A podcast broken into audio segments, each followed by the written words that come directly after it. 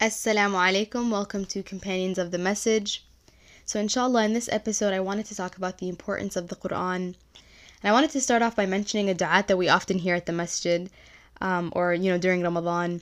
And the du'a is Allahumma aj'alil al-Qur'an al-Azima rabi'a Qulubina wa nura Sudurina wa jalaa a wa humumina.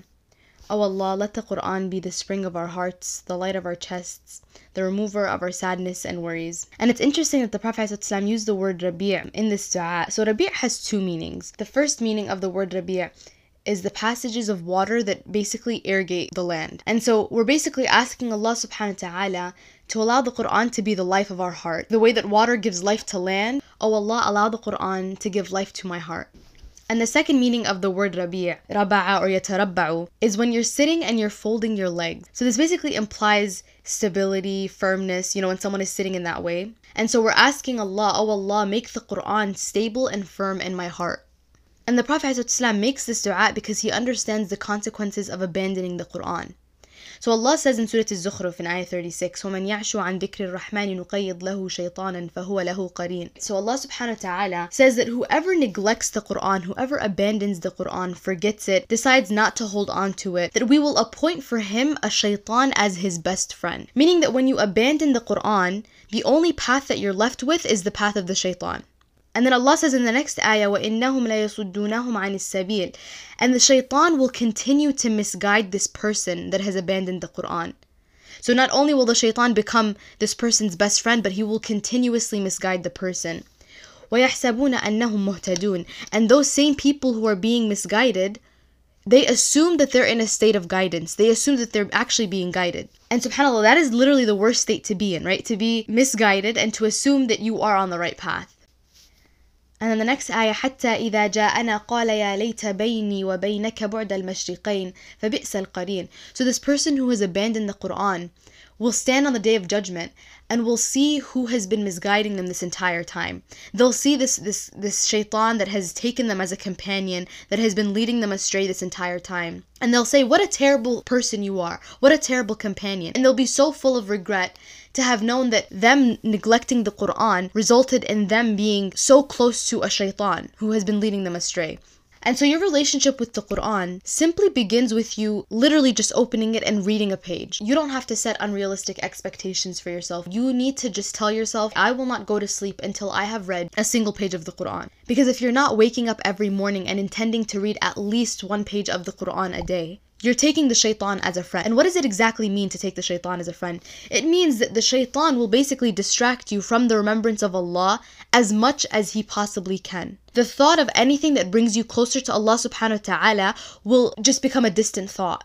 And what does that bring forth? Being away from Allah subhanahu wa ta'ala, being away from the Qur'an, results in many things. It results in sadness, laziness, anger, anxiousness, feelings of unworthiness. It's just a bunch of terrible consequences. The Qur'an, this book that we have in our home, can take you to the highest level of Jannah, but can also take you to the lowest pits of Jahannam. So the Prophet ﷺ, he says, Al-Qur'anu hujjatan laka aw alayk. That the Qur'an is either one of two things. It can be a witness for you, or it can be a witness against you. The one thing that the Prophet ﷺ will complain to Allah Azza wa Jal on the Day of Judgment about is the fact that his people have abandoned the Qur'an. وَقَالَ الرَّسُولُ يَا رَبِّ إِنَّ قَوْمِ اتَّخَذُوا هَذَا الْقُرْآنَ مَهْجُورًا. Oh Allah, my people have completely abandoned the Qur'an. And Ibn Al-Qayyim actually mentions 5 ways that people have neglected the Qur'an. And so we're going to mention those 5 ways inshallah, and we're going to work on those 5 things that he's mentioned to make sure that we're not amongst the people that the Prophet ﷺ is crying to Allah subhanahu wa ta'ala about. So the first way that the Qur'an has been abandoned is that people have neglected its recitation. So this is the first relationship that you can have with the Qur'an, just reading it. Even if you don't understand what you're reading, even if it takes you an hour to get through one page, you are putting that effort to simply reading the words of Allah subhanahu wa ta'ala.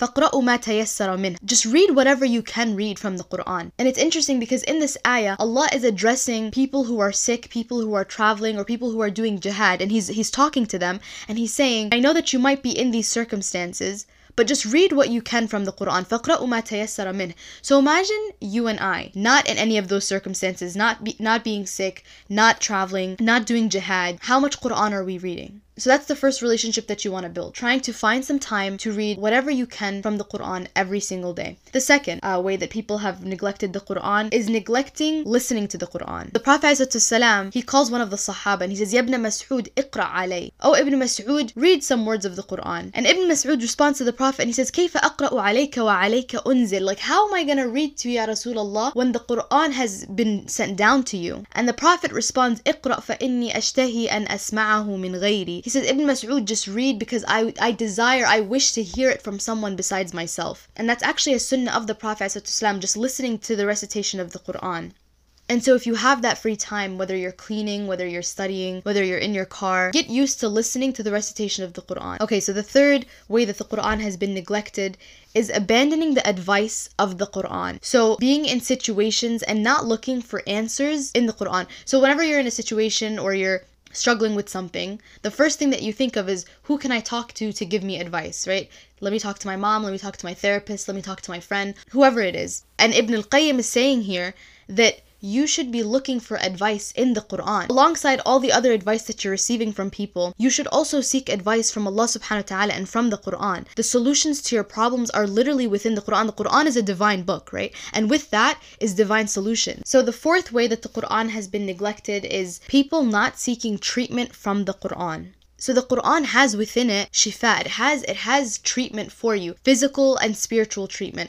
Allah subhanahu wa ta'ala says, وَنُنَزِّلُ مِنَ الْقُرْآنِ مَا هُوَ شِفَاءٌ وَرَحْمَةٌ لِلْمُؤْمِنِينَ. We send down the Qur'an as a healing and a mercy for the believers. The Qur'an has the ability to cure you if you make that intention. And so that's the fourth way. And then the fifth way that the Qur'an has been neglected is abandoning the reflection of the Qur'an. كِتَابٌ أَنزَلْنَاهُ إِلَيْكَ مُبَارَكٌ لِيَدَّبَّرُوا آيَاتِهِ. The Qur'an's literal purpose is for you to reflect and ponder upon its ayat. In Surah Muhammad, ayah 24, Allah subhanahu wa ta'ala addresses the hypocrites and he says, أَفَلَا يَتَدَبَّرُونَ الْقُرْآنَ أَمْ عَلَى قُلُوبٍ أَقْفَالُهَا. Do they not reflect on the Qur'an, or are there locks upon their hearts? Imagine that Allah is telling the hypocrites, ponder upon my book. So imagine us, imagine me and you, practicing Muslims. We believe in Allah subhanahu wa ta'ala, we believe in His messenger, and we're not reflecting on the words of Allah subhanahu wa ta'ala. And so if you're sitting here thinking, oh my God, I don't read enough Qur'an, or I don't read Qur'an at all, where do I start? Well, you start with the Qur'an, basically, right? So you just open up the Qur'an, you tell yourself, I will read this much of the Qur'an. It could be even a half a page. And you try to stick with that. You try to be consistent with that. And then every single day, you can increase that amount, right? So you can go from half a page to a page to 2 pages and so on and so forth, inshallah. I hope that Allah subhanahu wa ta'ala allows us to develop the relationships that we want to have with the Qur'an. And I'm going to end off with the dua that I mentioned in the beginning of this episode. Allahumma aj'alil al-Qur'an al-Azima rabi'a Qulubina wa nura Sudurina wa jalaa a ahzanina wa humumina. Oh Allah, let the Qur'an be the spring of our hearts, the light of our chests, the remover of our sadness and worries. I hope you guys benefited, and I'll see you in the next episode, inshallah. Assalamu alaikum.